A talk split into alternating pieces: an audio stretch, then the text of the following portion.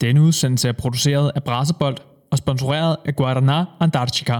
No campo, quando começa a jogar, fazendo seu gingado, é difícil de marcar. Fita pra ali, fita pra lá, fita pra cá. Com a bola nos pés, ninguém consegue. Ele sabe fintar. Fita pra ali, fita pra lá, fita pra cá. Com a bola nos pés, ninguém consegue lhe roubar.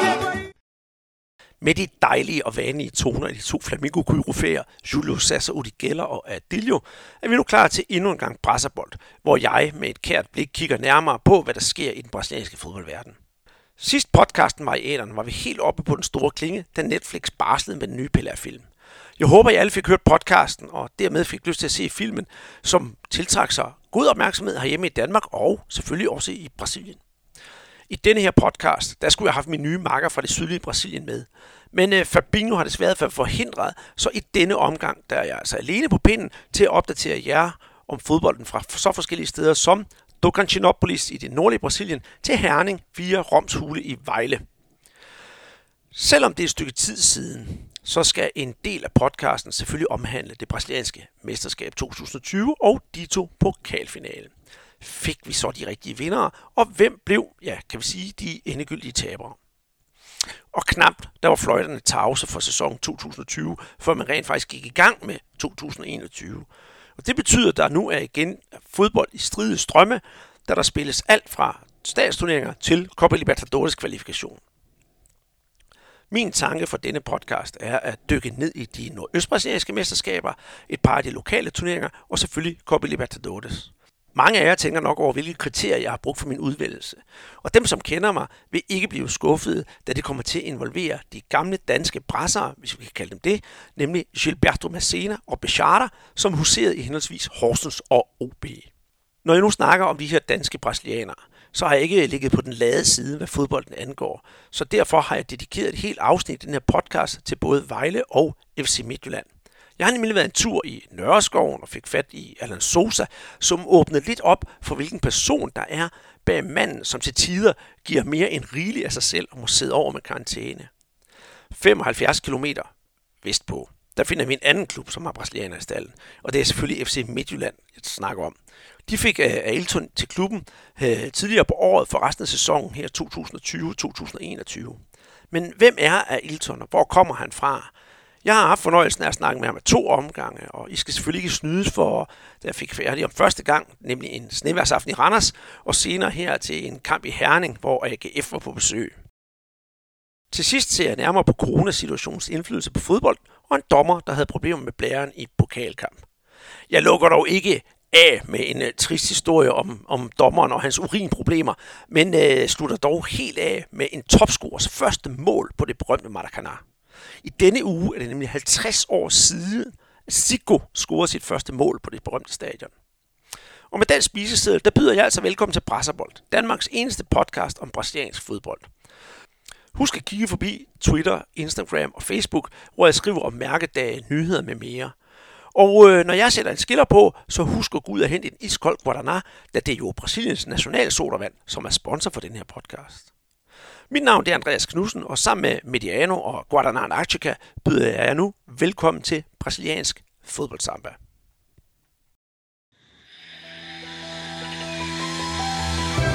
Guaraná Antártica. De Maués para as suas mãos. Bora lá! Dagens første punkt er, som jeg sagde, netop den brasilianske Serie A. Det er godt nok et stykke tid siden, vi har fundet en vinder af ligaen. Det var tilbage den 26. februar, da vi havde nok den mest spændingsmættede kan man sige, finalerunde, der overhovedet var. Det hele det afhang af, om øh, Flamingo de kunne vinde, eller i hvert fald sørge for at få flere point end øh, International. Og det endte med en øh, kamp på begge stadions, hvor man skulle sidde på det yderste sæde overhovedet, og man ikke havde nogen negle tilbage. Det havde jeg i hvert fald ikke, for jeg var trods alt Flamingo-mand. Det endte desværre med, kan vi sige på den måde, at Flamingo de tabte 2-1 til São Paulo. Og alt afhang så af sidste øjeblik, om International bare kunne få det ene og enkle mål, der skulle til for at hente mesterskabet hjem. Til alles overraskelse holdt den hele vejen hjem for Flamingo, og hos International gik det hverken værre eller bedre, at de fik bortdømt et mål langt inde i overtiden. Så I kan jo levende forestille jer, hvor stor glæden den var hos Flamingo, og skammen, eller hvad skal man sige, nederlaget var hos International.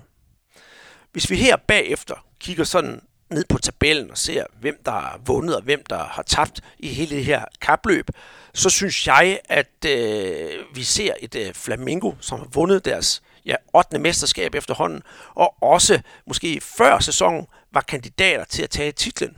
For det husker jeg nemlig både Peter Arnhold og jeg snakker om, at det var Flamingo og Atletico Mineiro, som stod som de store favoritter. Men Flamingos zigzag-kurs hele turneringen igennem med nogle tabte kampe, noget trænerskift osv., har jo så gjort, at jeg på et tidspunkt selv som Flamingo-fan godt kunne stille lidt spørgsmålstegn ved, om Flamingo nu var den rigtige klub til at tage mesterskabet. Og både Internacional som Paulo lå jo åndede Flamingo i nakken hele vejen igennem. Så herop til sidste runde, så var spændingen jo egentlig intakt mellem både Flamingo og Internacional. Og jeg skal være ærlig at sige, at på den måde International har spillet, og der tror jeg, at Fabinho han bliver glad. Hvis de havde gået hen og vundet mesterskabet, så var jeg som Flamingo-fan selvfølgelig nok blevet skuffet, men jeg havde accepteret Internationals sejr, fordi de, synes jeg i hvert fald, har gjort et kæmpe, kæmpe stort stykke arbejde. Som sagt, det har Fabinho sagt flere gange, at deres likviditet er jo ikke særlig stor. De har ikke så meget at gøre godt med i forhold til sådan nogle store klubber som både Flamengo for eksempel, eller Gremio og, og, og, og Palmeiras. Så med det spillermateriale, de har haft, har de jo simpelthen næsten overpræsteret hele vejen igennem. Og man må jo sige, at det næsten er synd for International, at de ikke kunne hente et mesterskab i snart 40 år. Men alligevel rigtig, rigtig flot af International, og selvfølgelig også øh, flot af Flamingo, og det gav jo også en øh, sejr til Flamingos nye træner, Jose Seni. Og det hele, det var jo også sådan lidt, øh, kan vi sige, spændende her i sidste ombæring netop, da det netop var Jose Seni, der stod over for sit gamle hold, São Paulo, for vi skal huske, Jose Seni, som spiller, der var han altså en one-club player for São Paulo. Men lad nu de to hold her ligge. Vi fandt altså Flamingo som vinder, og International på en rigtig, rigtig, rigtig flot anden plads. Tredjepladsen, den tilfaldt ingen ringer end øh, Atletico Mineiro. Så Sambolis trup har været en rigtig god og sammentømret trup, som har ligget stabilt i turneringen hele vejen igennem. Men nogle dårlige resultater har jo så gjort, at de ikke var oppe at spise kirsebær med, med, med de store hold, altså International Flamingo. De må have en lidt dårlig smag i, i, i munden hos Atletico, at det ikke blev til det her store brav, som de måske havde forventet. For sæsonen 2021, der ser jeg faktisk lyst på det for Atletico Mineiros side. De har forstærket sig med ingen ringer end øh, uh, Givanildo de Vieira Sosa, uh, som I nok mere derude kender som, uh, som, som Hulk. Ham har de fået til, til klubben, og han har allerede gjort en, en, en rigtig, rigtig god figur.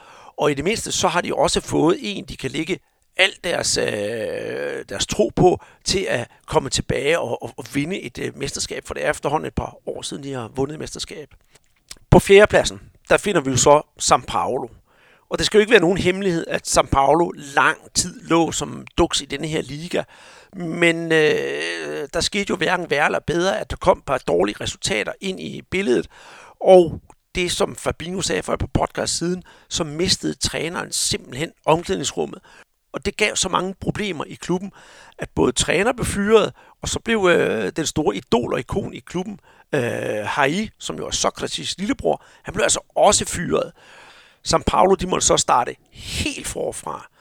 Og de fandt jo så ud af, at vi skulle hive, de skulle hive en træner ned fra aller, aller øverste hylde, nemlig den tidligere superangriber Hernan Crespo, som lige havde vundet Copa Sudamericana et virkelig scoop, synes jeg, til brasiliansk fodbold og få sådan en som Hernan Crespo til São Paulo. Og jeg tror også, at han som træner med hans øh, meritter og det der Copa Sudamericana, at han kan være med til at give klubben det der ekstra gode løft. På femtepladsen, der finder vi altså en anden Rio-klub, og det er Fluminense. Og jeg er faktisk ret imponeret over Fluminense, der i sæsonens start sådan zigzaggede lidt og ikke rigtig kunne finde en eller anden rød tråd i deres spil. Men øh, til al held, så har de altså en mand, som kan styre dem, og det gør han faktisk rigtig, rigtig godt. Og det er faktisk en, som vi kender lidt til her i, i, i vores podcast. Der er måske nogen af jer, der kan huske, at jeg har lavet en podcast for lang tid siden med Chris fra AB. Og Chris' far, det er faktisk ingen ringer end øh, uh, Ailton Ferraz, som er Fluminenses træner. Og øh, Elton Ferraz, han gør enormt meget ud af for eksempel mandskabspleje, og det der med, at det skal være en sammentømret trup, trup, hvor man ikke kun har fire-fem dyre spillere, som skal bære det hele. Og de der, når de der fem dyre spillere for eksempel ikke kan bære det, så falder det hele sammen. Så jeg synes personligt, at Fluminense har gjort et rigtig godt stykke overarbejde, eller arbejde. Måske overpræsteret en smule, men hvad gør det, når man kan bryde sig af at have en femteplads og skal i Copa Libertadores? En skuffelse sådan må det lyde, hvis man holder med Gremio. Klubben endte på en øh, 6. plads, hvilket jo så giver en øh, kvalifikation, kvalifikationskamp til Copa Libertadores.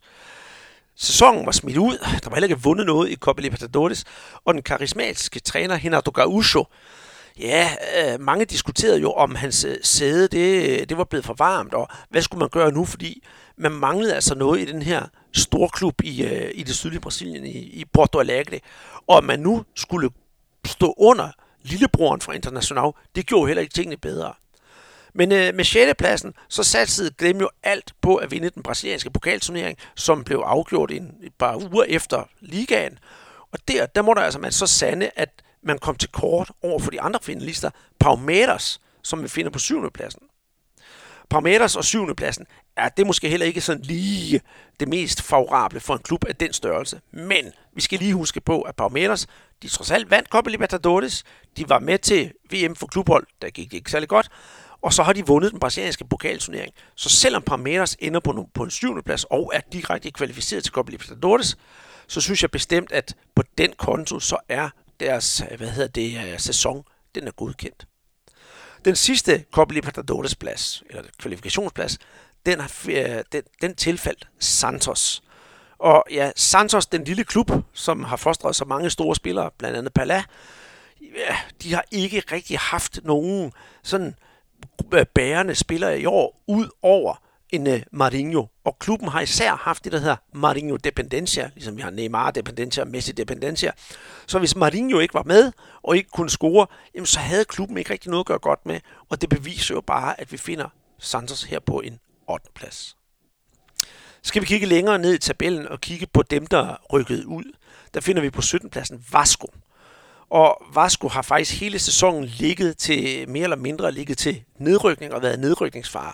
Og da det næsten så værst ud, så hentede man det gamle træner Vanderlei Luxemburgo, som for eksempel har været i Real Madrid, ind til at, hente, til at redde klubben. Og øh, på bedste øh, UVP manér, så skulle han redde det her, den her synkende skude, hvilket han har gjort før.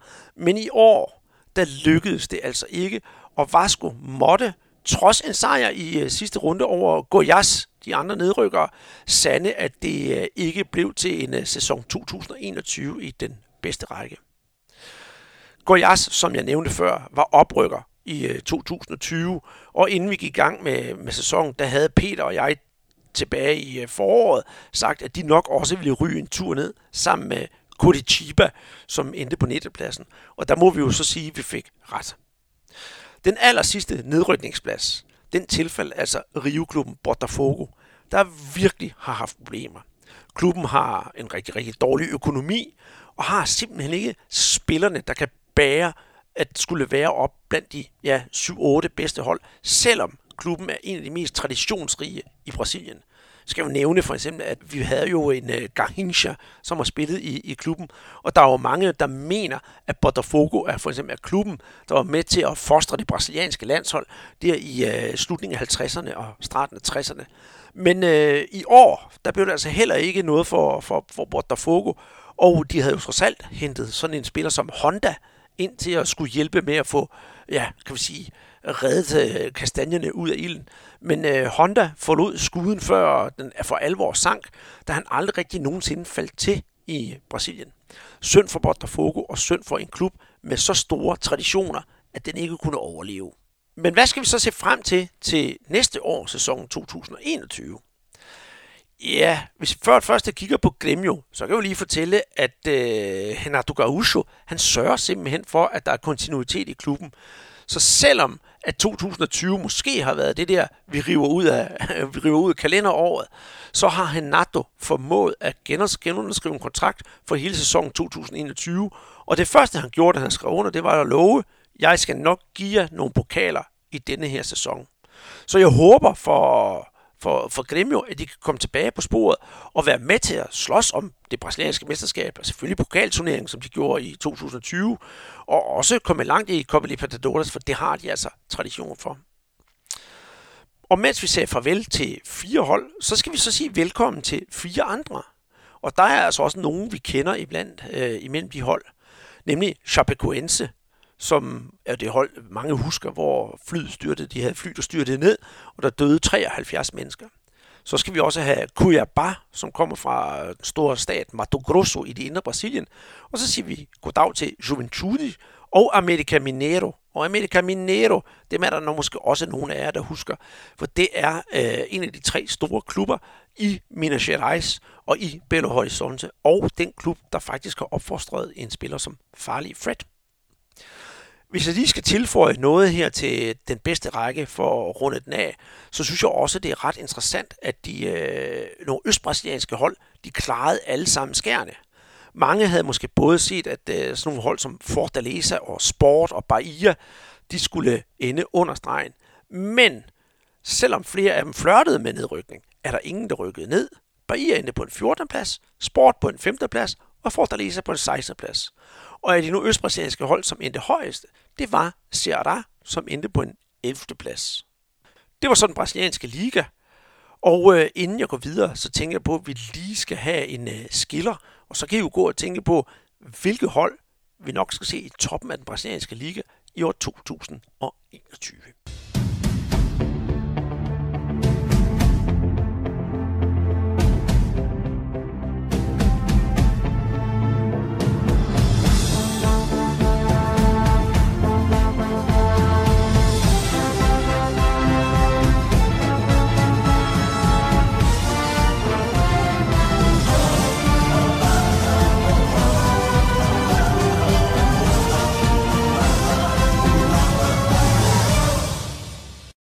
Det I netop hørte var hymnen til Copa Libertadores, den allervigtigste klubturnering i hele Sydamerika. I år 2021-udgaven, der har Brasilien hele otte hold med i turneringen. Og det er altså noget af en, øh, en bedrift, og det kan man jo kun glæde sig over. For det ender jo måske med, hvis vi nu forudsætter, alt går korrekt til, at vi kan få et brasiliansk hold i hver af de otte puljer, som er med i turneringen. Men det kræver dog indtil videre, at to af holdene skal kvalificere sig til selve gruppespillet. De to hold de er allerede godt på vej. Gremios første modstander her i næst sidste øh, omgang inden gruppespillet, det var Ayacucho fra Peru. Første kamp, den endte 6-1, hvor Gremio selvfølgelig var på hjemmebane, og udebane, der spillede de jo så 1-2. Så det samlede resultat for Gremio, det var altså 8-2, og de er altså videre til ja, sidste runde før gruppespillet. Og der skal jeg så møde Independiente del Valle fra Ecuador. Det andet hold, som er med i de indledende runder, det er Santos. Den store klub, der har frostret spillere som Robinho og Pala, ja, og så Neymar. Og der forventer man jo evigt og altid, at Santos skal være med i det fine selskab, trods klubbens lille størrelse. Og ingen ringer end Pala havde inden kampen mod Lara lavet et post på de sociale medier, hvor han sad som en sporkone i sine unge dage og sagde, nu vil jeg gerne have Santos tilbage til at vinde Copa Libertadores. Og måske Pala han får ret. Vi ved det ikke endnu, men de er da i hvert fald godt på vej. Den første kamp, hvor Santos spillede hjemme mod Lara, vandt de 2-1, og på udebane spillede de 1-1, og er altså dermed videre og skal spille mod San Lorenzo. Og San Lorenzo, det er jo heller ikke hvilket som helst hold. Det er et hold fra Argentina, og det er ikke mindre end det hold, som Paven holder med.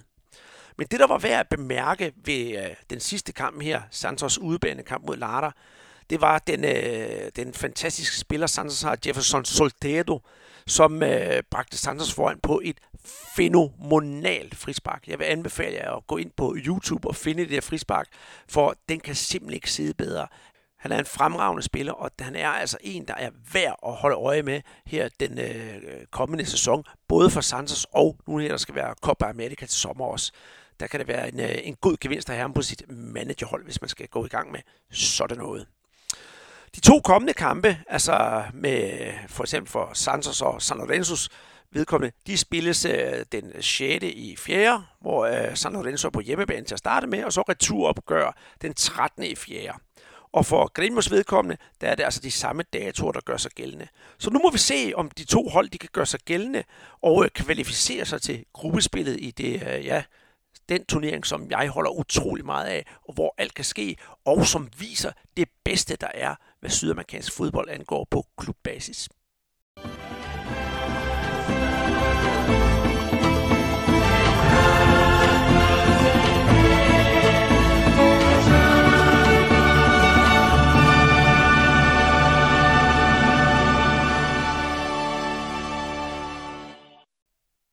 Som vi måske kunne fornemme, så var det stykke musik, I øh, lige hørte, også sådan lidt øh, Champions League-inspireret. Men øh, instrumenterne var jo som sagt lidt, er som sagt lidt anderledes, end de netop er i Champions League. Vi skal jo faktisk nu til øh, det, der hedder Campeonato de Nordeste, eller Nordestão, eller Lampions League, som det bliver kaldt i øh, folkemåne, opkaldt efter den berygtede cowboy Lampion, der huserede op i nordøst Brasilien med plyndring og voldtægt tilbage for en 100 år siden. Lampion at det i dag blevet gjort lidt til en Dick figur og det hele er blevet romantiseret en smule. Så dette øh, typiske brasilianske western outfit, som man har oppe i Nordøst-Brasilien, det er blevet kendetegnet ved denne her turnering. Turneringen den består af 20 hold, som skal kæmpe om 16 pladser fordelt på to grupper, hvor man spiller mod hinanden, og det hele ender i et slutspil. De øh, 20 hold kommer fra, fra 10 stater rundt omkring i hele Nordøst-Brasilien, og selvom turneringen er relativt ny, den tror den er omkring 20 år på banen, så er den simpelthen utrolig populær, fordi fodbolden i Nordøst-Brasilien ser sig selv som en selvstændig del af kan man sige, det brasilianske fodboldliv og fodbold, øh, fodboldsystem, fordi de har helt specielle vilkår deroppe i Nordøst-Brasilien. De er selvfølgelig en smule fattige, der er ikke så mange tv-penge, de er ikke så profileret som holdene i, i det centrale Brasilien eller nede sydpå, så derfor har de sådan en helt speciel selvforståelse deroppe. Og det er helt fra den sydligste af de nordøstligste stater, hvis man kan sige det på den måde, Bahia, som har de store hold Vitória og Bahia med, helt op til, øh, til Acre, som ligger helt op nordøst på, og jeg kan ikke lige på stående fod huske, hvilke hold Acre har, har med. Men det, der er værd at koncentrere sig om i det her, det er, at vi har to store hold fra Bahia, som virkelig kan gøre en forskel. Så har vi to store hold fra Ceará, altså Fortaleza og Ceará. Og det er jo de der to hold, hvor vores gode ven af podcasten her, Bechata, som spiller i OB, han har været øh, med på begge hold og har vundet statsmesterskabet for begge hold. Så hvis der er nogen, der ved noget om fodbolden i Fortaleza, som byen jo hedder, og Ceará, så må det jo altså være Bechata. Og han står gerne til rådighed, når vi kommer lidt længere ind i turneringen, for at fortælle om, hvordan det går. Derudover så har vi den mindre stat Pernambuco, som også har to traditionsrige hold, nemlig Sport Recife og øh, Santa Cruz. Og nu må vi altså se, om de hold de kan gøre sig gældende i den her turnering. Der er utrolig meget hype om den. Den bliver vist i tv, og hvis der er nogen af jer har fulgt os inde på hvad hedder det, Instagram, så har I kunne se den der fantastiske trailer, de har lavet med musik og god grafik og det hele. Og hvis man ikke er så meget sådan kendt med den nordøstbrasilianske fodbold, så rammer denne her turnering både fodbolden og så folkesjælen på en enorm kær måde med den der klassiske harmonika, folkemusik og, og, og, og det sådan lidt, øh, hvad kan vi kalde det, så lidt mere solbeskinnet fodbold på en helt anden måde, end vi kender det for det der måske mere kyniske fodbold, som befinder sig i det sydlige Brasilien. Så hvis man skal følge med og have en, øh, en god fodboldoplevelse, og måske også få sådan lidt øh, kulturelle en på opleveren, så er Copa di Nordeste bestemt noget at følge med i. Der er spillet tre runder indtil videre, så spørgsmålet er, hvor meget vi kan nå at sige om det endnu, udover at de to store fodboldhold fra netop staten Serra, altså Serra og Fortaleza, de øh, følger godt trop. Og derfor er der men derfor er det jo ikke ens betydende med, at nogle af de små hold ikke kommer med ind i spillet.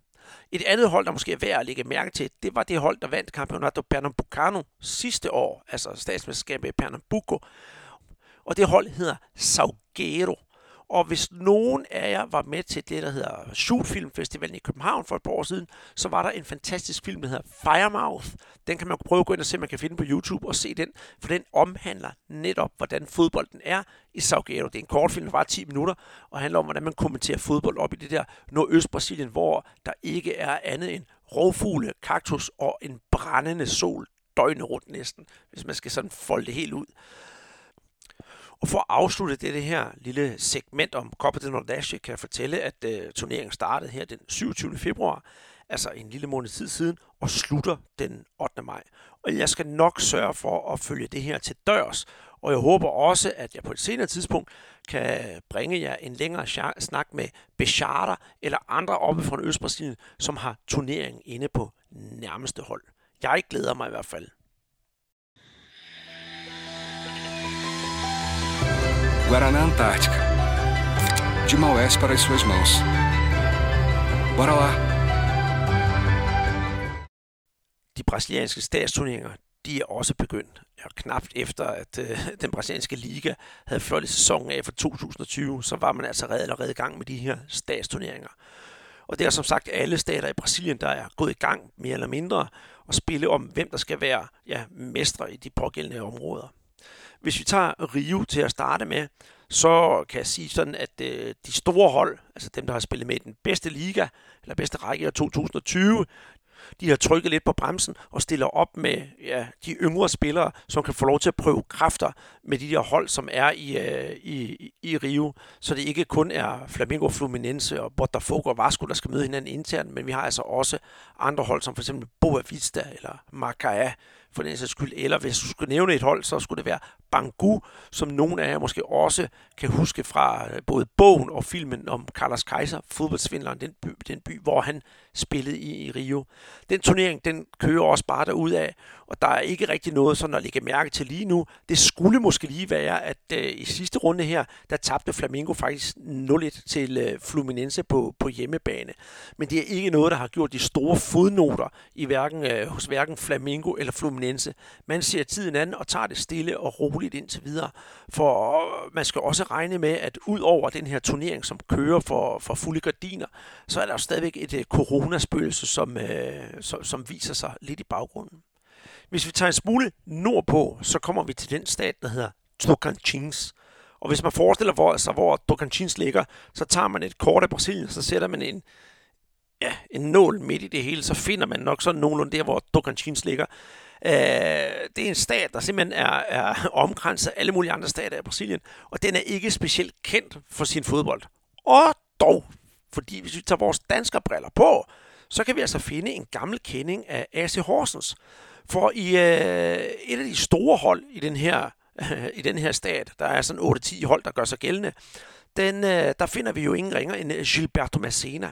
Gilberto Massena er barnefødt i øh, staten øh, Tocantins, og jeg tror endda også, at han er født i byen Paumas. Og hvis der er nogen af jer, der kender lidt til Paumas, sådan hvad jeg har hørt i, i pressen her på det, på det seneste, så var det faktisk øh, Paumas øh, fodboldklubben fra netop byen Paumas, der havde et øh, flyver, der styrtede ned, hvor der døde fire personer. Men i Tocantins, der har vi altså Gilberto Massena, og han spiller i den klub, der hedder Tocantinopolis. Og det interessante ved det her, det er, at man her hjemme i Danmark rent faktisk kan se kampene for øh, Tocantinopolis på YouTube. Så hvis man ønsker at se, ja, om det skulle være Gilberto Massena, eller se noget brasserbold, altså brasiliansk fodbold fra staten Tocantins, så er det altså muligt at se det inde på YouTube. Jeg skal med det samme sige, at niveauet jo er langt fra, hvad det er for eksempel i, hos øh, øh, de store klubber som São Paulo, Flamengo Internacional og Grêmio. Men jeg synes virkelig, det har sin charme at se de her relativt små hold i den her stat komme ud og spille på nogle Øh, stadion, som måske øh, ikke har ret meget med stadion så gør, med mere, mere minder om bittesmå fodboldbaner. Hvorom alting er, så synes jeg, det er værd at gå ind og se og tjekke YouTube ud. Jeg skal nok prøve at fortælle, hvor det er inde på Twitter og inde på vores Facebook-gruppe, når, når kampene kommer. Om ikke andet, så vil jeg også anbefale, at man kan gå ind og følge Gilberto Massena ind på Instagram, for der plejer han altså også at reklamere for, hvornår han spiller kamp. Hvis vi nu ser det fra Gilberto Massenas synspunkt, så går det så nogenlunde i den her turnering. Der er altså otte hold med, og de spiller øh, indbyrdes mod hinanden, og de fire bedste går videre til playoff, hvor man så til sidst finder øh, mestrene. Og på andenpladsen, der finder vi rent faktisk Gilberto Massenas hold, Stokantinopolis, der indtil videre har spillet seks kampe, har vundet tre, øh, en uafgjort og tabt to. Og jeg skal være ærlig at sige, at det i weekend, der var Gilberto Massena med, men han nåede desværre altså ikke at score for sit hold, der tabte 1-0. Men Gilberto Massena har også været ude i to kampe med en skade. Men jeg håber, at øh, han snart er tilbage. Om ikke andet, når jeg har kontakt med ham en gang imellem her på WhatsApp, så er han i hvert fald frisk og glæder sig til at komme ud og spille, og han husker bestemt sin fortid i, øh, i Horsens. Den sidste af de her lokale statsturneringer, jeg vil tage fat på i denne her omgang, det er altså Campeonato Gaúcho, for jeg ved, at vi i næste podcast skal sidde og diskutere det sammen med min gode ven Fabinho, hvor han vil forklare, hvordan det hænger sammen helt nede i det sydlige Brasilien. Her er turneringen flettet sådan sammen, at vi har 12 hold, som spiller internt, og derefter finder man så de fire bedste, som kvalificerer sig til et, øh, en playoff med semifinaler osv. Der er spillet fire kampe indtil videre. San Luis, de fører med tre, fire, tre vundne og et nederlag. På andenpladsen har vi Ipiranga. På tredjepladsen, der har vi faktisk International. Så jeg tror nok, øh, at Fabinho han nok sidder og klapper lidt i hænderne over, at det går nogenlunde for, sit, øh, for, for hans hold dernede. Og først på femtepladsen, der finder vi Gremio. Men Gremio, de har altså kun spillet to kampe, da de jo trods alt skulle spille pokalturnering og skulle spille Copa Libertadores kvalifikation. Men lad os se, hvordan det går. Jeg glæder mig til at skulle snakke om det med Fabinho her i næste podcast. Ja, det er godt. Den, den ligger perfekt for Sousa, og jeg tror ikke, der er nogen, der rører den. Den svæver hele vejen ind forbi Alexander Nybo. Allan Sousa, dobbelt målscorer her på falderæbet af første halvleg.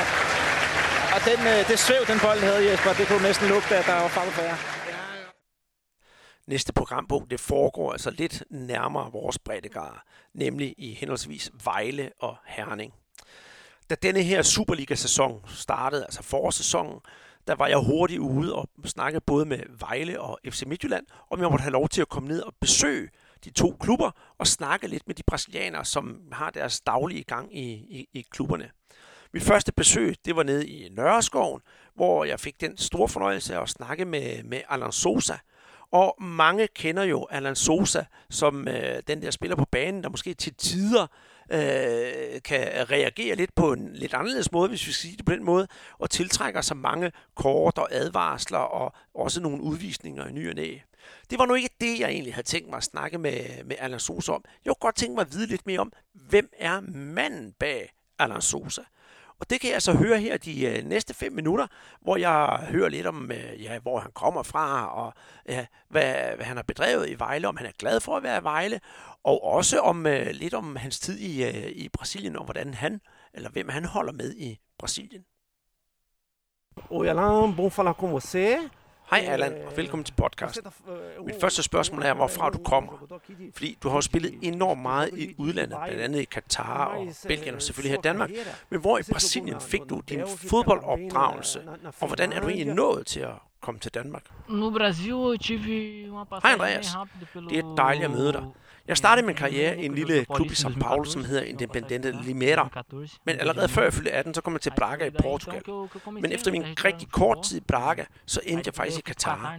Og i Katar, der var jeg næsten to år, og der fik jeg enormt meget spilletid.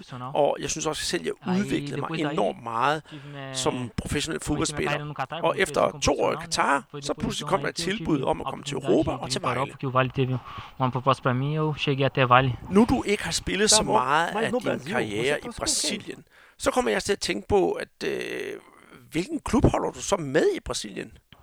Eu torço? Jamen det er jo klart. Jeg, jeg er fra São Paulo, så der er kun ét hold, jeg kan holde med, nemlig det store hold, Corinthians. Corinthians. Så kan vi sikkert få en masse gode samtaler, da jeg jo er flamingista. Passado, Men Allan, for at komme tilbage på sporet, så skal jeg lige høre lidt om din tid i Belgien. Hvordan synes du, at belgisk fodbold var? Og hvad har du lært dernede, som du kan bruge i, øh, i, i Vejle i dag? Vejle? É... Hvis jeg skal være helt ærlig, så var jeg rigtig glad for mit ophold i Belgien.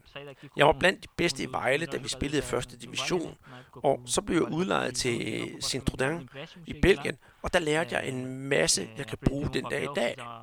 De spiller faktisk lidt som vi gør i Danmark. Det skal gå hurtigt, og samtidig er det enormt fysisk anlagt. Så jeg håber at kunne vise noget af det, jeg lærte i Belgien i den her forårssæson for Superligaen. Da volta da Liga aqui em 2021. Du har spillet langt det meste af din karriere i udlandet med spillere fra Europa for eksempel. Hvordan vil du definere dig selv som fodboldspiller? Jeg tænker her øh, på din måde at spille fodbold på. Synes du, den er mere europæisk præget eller brasiliansk præget? Ah? Det er et rigtig godt spørgsmål, Andreas. Jeg er og bliver brasilianer og har det brasilianske i mig, selvom jeg snart har spillet fem år i udlandet. Jeg holder meget af den tekniske brasilianske stil, hvor man står over for hinanden mand til mand. Men når det så er sagt, så har jeg det faktisk også rigtig fint med den fysiske europæiske stil, hvor netop fysikken er det primære né? Det ser bestemt også ud til, at du holder meget af at spille i Vejle. Men jeg kan ikke lade være med at tænke på, at Vejle det er jo en oprykkerklub. Hvordan er det at spille i en Superliga-klub, hvor I skal spille for at blive i Superligaen, og mange kampe handler jo om overlevelse, frem for at spille om mesterskaber. Sim, sim, foi, foi como eu falei, né? O futebol Ja, brasileiro é muito som du sagde før, så er det jo ikke i, i, i Brasilien her. Men det betyder jo ikke, at jeg skal lægge min brasilianske ting til side i forhold til den europæiske stil. Jeg prøver at mixe de to slags fodbold, og det synes jeg går rigtig godt. Jeg kan bruge den fysiske del i de enkelte dueller, når jeg spiller mand mod mand, og så elsker jeg jo som sagt at spille mod mand mod mand, med den teknik og fysik, der hører med, hvilket jo også er et karakteristika for mig. Men samtidig skal man i mange tilfælde finde en simpel løsning, og der kan jeg bruge min hurtighed. Og det er her, at jeg synes, at jeg kan gøre en rigtig god forskel for Vejle, fordi vi skal jo kæmpe for den plads, vi har i Superligaen. A nossa forma, nosso gingado brasileiro, né? Det du fortæller her, så vi jo lidt af i dag, da I spillede mod AGF. Men AGF, de havde jo sørget for at have en mand på dig faktisk hele kampen igennem. Men du formår alligevel at have et par gennembrud, hvor du med din tekniske fodbold og formår får spillet dig til bare rigtig fine chancer. Men når det så er sagt, så kunne jeg godt tænke mig at høre lidt om, hvordan du har det i Vejle. Vejle er jo en traditionsrig klub i Danmark, og de sidste mange år har der været en del udlændinge i klubben. Hvordan er det at være i en multikulturel dansk klub som Vejle? Som jeg ser det, er Vejle den traditionsrige danske klub, som du netop snakker om. Men det er rigtigt, at her er mange udlændinge, som har været rigtig mange år. Da jeg kommer til, blev jeg hurtigt klar over, hvad essensen af Vejle er. Og det er en klub med stolte danske traditioner. Som udlænding, der falder jeg hurtigt ind i jargonen, og selvom os, der kommer udefra, skal spille Superliga, så kan vi hver især løfte klubben med vores spillestil, hvilket i mit tilfælde er brasiliansk. Tem gente sabendo já da dificuldade que é jogar na, na Superliga. Og nu vi snakker om spillestil, Allan, så skal jeg da til sidst høre dig her, hvem du som fodboldspiller ser op til. Ah, com certeza. Jamen, der hersker ingen tvivl. Jeg synes, den bedste brasilianer, lige, vi har lige nu, det er Neymar. Når han spiller godt, så er der ikke mange, der kan matche ham. Men hvis vi ser på nogen, som jeg som faktisk ser op til, så skal den ene i hvert fald være Renato Gaúcho, som var en fremragende spiller. Jeg holder også enormt meget af Ronaldinho. Han var vanvittigt dygtig, men Neymar er mit forbillede, og han inspirerer mig enormt meget som spiller. Jamen, det er virkelig nogle dygtige nogen, du har der. Jeg selv, skal jeg også sige, er utrolig glad for Zico. Ja, han var også en fremragende spiller. Her til sidst, så vil jeg høre, om du kan lyst til at sende en hilsen til alle de Vejle-fans, som hører vores podcast. Har du en hilsen til The Reds? Reds, ja, The Reds. Ah, Selvfølgelig har jeg det. For det første, så ved jeg, at I alle sidder derhjemme og følger med, og jeg er ked af, at I ikke kan komme og vise jeres støtte, selvom jeg ved, I bakker os op. Men jeg lover, at vi i klubben vil kæmpe for de gode resultater. Målet er selvfølgelig at blive i Superligaen, og hvis vi kan komme i top 6, vil det være endnu bedre. Jeg vil i hvert fald gøre mit til at kæmpe for klubben og vise alle de trofaste fans, at vi er på rette vej. Tak skal du have for snakken, Allan. Nu må du hellere komme ind og få lidt, øh, få lidt varme. Jeg håber, vi ses en anden gang. Ja, vi ses. Tá bom, obrigado. Foi. De foi nada, tudo isso. Jeg håber, I nød, hvad, hvad I hørte om min øh, snak med, med Alan Sosa. Og jeg kan love jer for derude, det er bestemt ikke sidste gang, jeg skal ned og snakke med ham. Han var ufattelig sympatisk, og han glædede sig nærmest over at kunne få lov til at jeg komme hen og sådan snakke om noget andet end de der røde kort, der har forfulgt ham lidt i, i Vejle. Så øh, hvis I holder med Vejle derude, så følg godt med herinde, for jeg lover jer som sagt, det bliver altså ikke sidste gang. Som jeg nævnte før, så er Vejle jo ikke det eneste sted, hvor brasserbolden bare brul- bulrer der ud af her hjemme i Danmark. Og det er jo heller ingen hemmelighed, at øh, FC Midtjylland, de virkelig har sat trumf på med, med brasilianske spillere. Både Evander, Junior Promado og Paulinho, som alle tre, ja i hvert fald er kendte ansigter i Herning. For Evander og Paulinos vedkommende, så kører de jo stadigvæk ud af på bedste beskub i, i ligaen. Og med hensyn til Junior Promado, så tror jeg nok, han er på vej tilbage. af de informationer, jeg har fået, så er han på sidste trin med sin skade, og skulle snart til at være klar til at få genoptrænet og være tilbage i folden hos øh, FC Midtjylland. Han glæder sig i hvert fald enormt meget til at komme i gang, og virkelig få lov til at vise, hvad det er, han dur til. Og må ikke også, at den kære Bromado, trods al den der modgang, fortjener et øh, klap på skulderen. Men det, der så var interessant ved FC Midtjylland, det er jo deres nyeste spiller, som de har hentet hjem fra det tyske, nemlig i Stuttgart. Han hedder Ilton, og da jeg skulle til at undersøge lidt om, jamen, hvem er uh, Ilton, så kunne jeg finde ud af, at han kommer altså fra den uh, traditionsrige klub i Rio, Fluminense, men han var jo knap nok udklækket som seniorspiller, før han blev skibet ud til udlandet. Det gav mig et rigtig stort spørgsmålstegn. Jeg tænkte, hvordan kan det være, at man har en talentfuld ung spiller i en klub som Fluminense, og knap nok er han færdigudviklet, før han er skibet afsted? For at komme til bunds i den sag, så ringede jeg faktisk til Chris, der selv er uddannet på Fluminenses Akademi, og var lidt igennem den samme trumle med at blive udviklet som spiller, og knap nok få 4-5 kampe for A-holdet, før han røg til udlandet. Jeg hørte Hamad, og så hørte jeg faktisk også øh, Chris far, som hedder Ailton, meget sjovt, Ailton Senior kan vi kalde ham, som er et stort idol i brasiliansk fodbold, da han både har spillet for Fluminense og for Flamengo, og så nu er træner i Fluminense. Og det ligger så sådan, og det gjorde det både med Chris og nu her også med Ailton, at Fluminense på daværende tidspunkt, og på det tidspunkt, hvor de begge to var færdige som, øh, som seniorspillere, eller klar som seniorspillere, der fattedes Fluminense faktisk rigtig meget penge. De havde øh, nogle store spillere, som tog en stor del af lønningsbudgettet, og de store spillere, de ville jo ikke tillade for eksempel, at de unge spillere skulle komme ind og tage deres plads. Og folk, både øh, dem, der betaler udbetalt løn selvfølgelig, og også fansene, de vil jo gerne have spillere som for eksempel, hvad ved jeg, Fred, eller Dario Conca, eller hvem man nu har inde, som virkelig var de der store stjerner på holdet de skulle ikke have lov til at stå til side for en ung spiller. Og det var for eksempel sådan som Chris, der måtte se sig ude på det tidspunkt, og han sagde, jamen der var så mange store spillere på holdet, som de skulle betale løn til, og de skulle få det til at fungere. Så derfor var det bedre at få skibet mig afsted og få tjent lidt penge på mig, hvis jeg kunne komme til udlandet. Og det er fuldstændig det samme historie, der har gjort sig til gældende med Ailton, som så er rådet rundt til forskellige klubber i Europa, og så nu er havnet i FC Midtjylland. Den første snak, jeg havde med Jutron, det var på en sneværsdag i 5 graders frost inde på Randers Stadion, da FC Midtjylland og Randers krydsede klinger.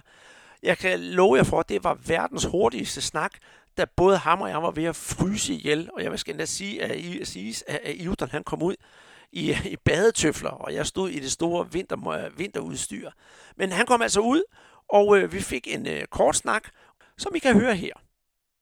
Hej Elton, jeg kunne godt tænke mig at vide lidt om, ja, lidt om dig, fordi du er jo kommet her til FC Midtjylland, og så har du haft nogle øh, kampe, hvor du lige skulle øh, føle dig til rette, du har siddet på bænk, og så er det din, øh, din debut her i, i aften. Øh, hvordan synes du, det er, er, er gået i forhold til, efter du er kommet?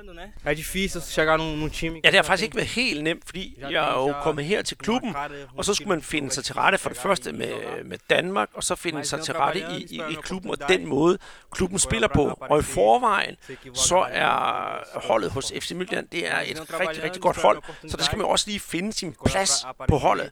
Så her til at starte med, så har jeg prøvet sådan at, at finde ud af, hvor min plads den er, og hvordan jeg skal spille. Og hvis alt går godt, så håber jeg selvfølgelig at få, få mere spilletid. Hvordan er det så at komme ind i en trup, hvor der allerede er tre brasilianere i forvejen? Er det en god ting? For du har jo både nu øh, Evander, Junior Bromado og Paulinho, du kan læne dig op af. Sim, para mim é muito Det er jeg enormt glad for, fordi allerede da jeg havde begyndt, at, begyndt at få kontakt med klubben, fandt jeg ud af, at de tre gutter var heroppe. Og så fik jeg kontakt med dem, og de sagde, at du skal bare komme op, vi skal nok tage godt imod dig, og vi skal nok vise dig, hvordan tingene er her i Danmark. Da jeg kom op, så var de allerede klar, og det var en rigtig, rigtig god måde at blive introduceret til dansk fodbold på. Så de tre, de har hjulpet mig enormt meget. feliz de, brasileiros aqui. Jamen, så er det vel heller ikke helt dårligt, at der kommer en, øh, en, en der skal interviewe dig på portugisisk, som du føler hjemme. Também. Nej, jeg, overhovedet ikke. Jeg synes bare, det er rigtig dejligt. Og jeg skal lige høre dig sådan lidt her i, i, i den her danske vinterkulde. Øh, er, hvordan er rivaliseringen mellem jeg er fire brasilianere i klubben, og her tænker jeg ikke på banen. Jeg tænker på, at Evander, han holder med Vasco, Junior Bromado og Paulino, de holder med Bahia, og du går ud fra og holder med Fluminense, fordi det er der, du har uh, trådt i din barnesko. Eu sou baiano, né?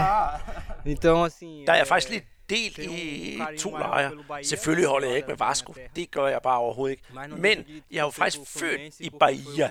Og derfor har jeg altså sådan lidt et forhold til, uh, til fodboldklubben Bahia. Men jeg skal også sige, at i uh, Fluminense, det er der, jeg fik min opdragelse, det er der, jeg startede som professionel fodboldspiller. Så jeg holder både med Bahia, men sådan lidt mest med Fluminense. Og derfor kan vi godt lide at drille hinanden lidt med det. Tusind tak, Ayrton. Jeg håber, vi snart ses igen. Siden da, der blev det altså lidt mere spilletid og, og kan man sige, øh, finde sig godt til rette i FC Midtjylland for Ayrton. Så næste gang, jeg var i Herning, og det er øh, halvanden uges tid siden, der tænker jeg, der skal jeg altså have fat i Ivdon igen og høre, hvordan det går med klubben, og hvordan han er faldet til, og alt det der. Her får I endnu 5 minutter med Ayrton en måned senere, end første interview. Og her kommer vi også, også til at snakke lidt om brasiliansk fodbold, og hvordan det gik i ligaen og så videre. Fordi han kan jo heller ikke lade være med at snakke lidt om, hvordan det går hjemme i Brasilien. Hej Ayrton. Det er jo et stykke tid siden, vi har snakket sidst. Det var jo tilbage i Randers, den her kolde, kolde vinterdag. Nu har du jo fået nogle kampe for FC Midtjylland. Det er kun blevet til fuld tid i en enkelt kamp. Men øh, de der forventninger, du havde før, og de forventninger, du har, du har nu, hvordan står de i mål med hinanden? Og hvordan er det at spille på det her FC Midtjylland-hold? Bom, dar continuidade no trabalho. For mit eget vedkommende, der er jeg utrolig glad for at være med i truppen nu og være udtaget til det at være i eneste kamp. Men når det så er sagt, så skal jeg jo også indrømme, at her de sidste par uger, de sidste par kampe, det har ikke været noget at prale af. Men der er jo ikke andet for end at rette ryggen og så komme ud med noget hårdt arbejde, så vi kan vise de resultater, som man forventer af os, og de resultater, som vi også selv gerne vil have. Para vir as vitórias, para vir os pontos. Mm. Jeg kunne godt tænke mig at høre lidt om, hvad du synes om niveauet. Du er kommet til for et godt stykke tid siden, og du har selv haft noget spilletid, og du har også selv kunne se med, måske både på tv og selvfølgelig her på, på banen. Men hvordan så det til i den danske liga i forhold til den slags fodbold, du havde forventet? Hvordan er niveauet?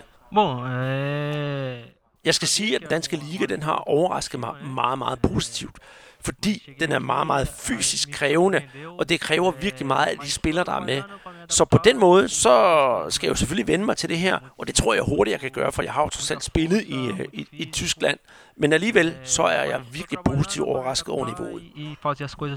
Den første kamp, hvor jeg spillede samtlige 90 minutter, der skal være indrømme, der var jeg fuldstændig brugt bagefter. Det var en kamp, hvor jeg lavede utrolig mange ja, start- og stopløb, altså noget sprint, så derfor blev jeg brugt fysisk virkelig meget. Så øh, det næste kamp, der sagde jeg, at jeg kunne ikke spille hele tiden. Også fordi jeg ikke har haft så meget spilletid, så jeg trænger til lige at komme tilbage i form. Men jeg glæder mig enormt meget, og hver gang jeg kommer på banen, så prøver jeg at yde mit bedste. Men øh, fremadrettet, så lover jeg, nok at komme i form. Hvad synes du så er den største udfordring ved at være i Danmark i forhold til, det, du, du har prøvet før? Der er jo mange ting i spil her. Bom, er... Ja, jeg synes faktisk, det værste det er at skulle vende sig til alle de her ting, der er i, i, i Danmark. Og nu tænker jeg for det første på den her kulde, som er. Det er jo simpelthen så ekstremt koldt. Pior inverno de... Jamen det er også rigtigt. Vi har haft den værste vinter i jeg ved ikke hvor mange år. Ja, og det synes jeg altså godt, man kan mærke. Selv da jeg var i Tyskland, havde vi ikke så hårde vintre. Så vejret er selvfølgelig noget, jeg skal vende mig til som det første. Ydermere så er det bare det med at vende sig til den danske kultur og hvad der nu hører til. Okay, det er jeg rigtig glad for at høre. Og her til sidst, der kunne jeg egentlig godt tænke mig at høre lidt nærmere om dit syn på den brasilianske fodbold. Nu sagde du selv lige før, du har et godt øje til Bahia, og det er jo også sådan, at den østbrasilianske fodbold klarer sig rigtig godt for tiden. Hvad synes du selv om den østbrasilianske fodbold? Fordi er det ikke også noget, du holder af, selvom du kommer fra Fluminense? Jo, helt klart. Jeg synes, at det er enormt dejligt, at vi har allerede så mange klubber fra Østbrasilien, som spiller i den bedste række i Brasilien. Det beviser jo bare, at magtbalancen i Brasilien rent faktisk kan skubbe sig Så hver gang Bahia spiller, så følger jeg selvfølgelig med på tv, og det gør jeg måske også, når nogle af de andre nordøstbrasilianske hold spiller. Og udover at jeg følger Nordøst-Brasilien, så følger jeg da også FC Midtjylland herhjemme, og jeg håber, at øh, vi snart kan få fans på stadion, og jeg sender en hilsen til alle danske FC Midtjyllands fans. Men, tusind tak, fordi du gad snakke med mig af, af Juton, og øh, jeg håber, vi snart ses igen. Jamen tak, og i lige måde, Andreas. Tá bom. Muito obrigado, tá? Jeg håber, I kunne lide mine to snakke med henholdsvis øh, af Euton og Alan Sosa. Og jeg kan også sige med hensyn til at der har jeg altså pt. en øh, halv aftale med FC Midtjylland, at jeg skal der over en dag og have det der dybe interview med Euton for at høre mere om hans baggrund. For efter kampene, der er det begrænset, hvor meget tid der er til postmatch interviews. Så jeg glæder mig til at få en aftale og komme over virkelig at høre, hvad han har på hjertet, den gode af Euton. Her i de sidste afsnit af podcasten, der skal vi altså se nærmere på coronasituationens indflydelse på fodbold i Brasilien, og som sagt en dommer, der havde problemer med blæren i en øh, pokalkamp. Som I alle ved, så er corona og Brasilien to ting, der desværre på nuværende tidspunkt hænger virkelig, virkelig meget sammen. Coronaen spreder sig utrolig meget, og det er jo et af de lande i verden, der er mest ramt af den frygtelige sygdom. Det betyder jo selvfølgelig også, at det har sin indflydelse på den brasilianske fodbold. Og her på stående fod, der kan vi altså sige allerede nu, at i São Paulo, der har man besluttet at øh, hvad kan man sige, aflyse, i hvert fald udsætte øh, de lokale turneringer, netop på grund af coronavirus. Og det er også sådan, før de store fodboldkampe, der viser man altid, hvor mange smittede man har haft, og hvor mange dødsfald man har haft. Og generelt har man også et minut stillhed før alle fodboldkampe i Brasilien, netop på grund af coronavirus. Og mange af klubberne er også nervøse, da der er coronatilfælde, der udstikker sig i klubberne på den ene og på den anden måde, og derved er der hele tiden en debat om noget skal aflyses eller ikke skal aflyses. Og et af resultaterne ser vi altså her i São Paulo, hvor man besluttede at udsætte det hele, indtil man har fundet ud af, hvad der skal ske, og hvordan det kommer til at gå med den her coronasituation. Og når vi nu også snakker fodbold og corona, så kan jeg også fortælle, at øh, den store spiller Branko, som var jo den store vinder og lavede hold kæftmålet mod Holland til VM i 1994, er blevet ramt af ja, corona og er indlagt på et, øh, et sygehus i Copacabana og skulle efter sigende have det godt, men så vidt øh, rygterne siger, at han øh, er altså indlagt på intensiv. Han er 56 år, og øh, kunne måske også godt have været i bedre form. For hvis man har set de sidste billeder af den Branko, har han været en rigtig levemand. Men hvorom alting er, så håber jeg, og det håber jeg også, at øh, alle de andre, der er indlagt med corona, også min gamle makker Peter, snart kan komme ud igen og være klar til at gøre det, de holder rigtig meget af, og ikke være paralyseret af den frygtelige sygdom.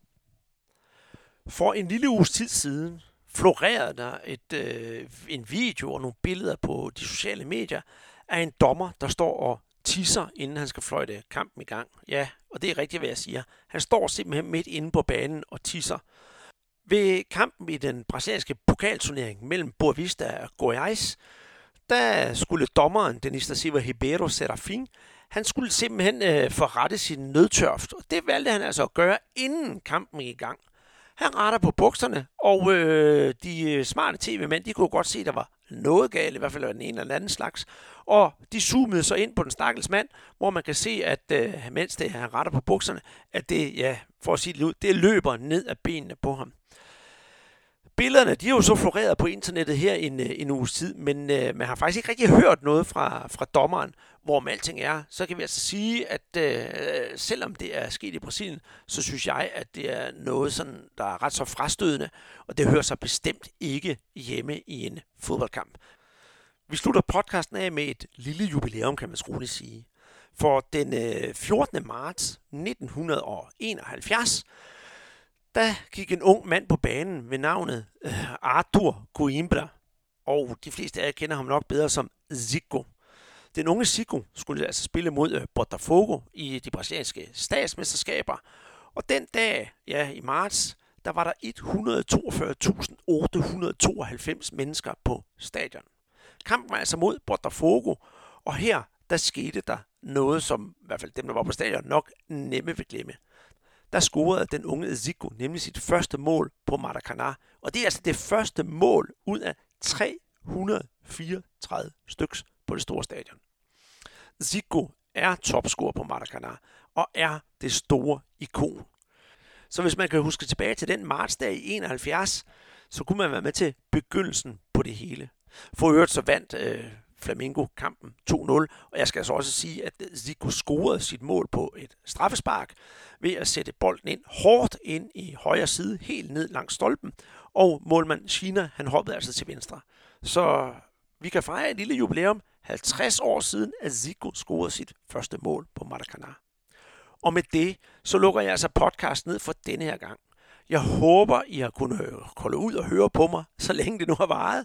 For det har været en stor proces at lave sådan en podcast her alene. Men ikke desto mindre, så er jeg utrolig glad for, at den er kommet ud. Og jeg håber, at I er med endnu en gang, når vi laver podcast næste gang, hvor Fabinho forhåbentlig er klar til at snakke utrolig meget om brasiliansk fodbold. Indtil da, så ses vi jo både på Twitter, på Facebook og på Instagram. Kan I have det så godt derude?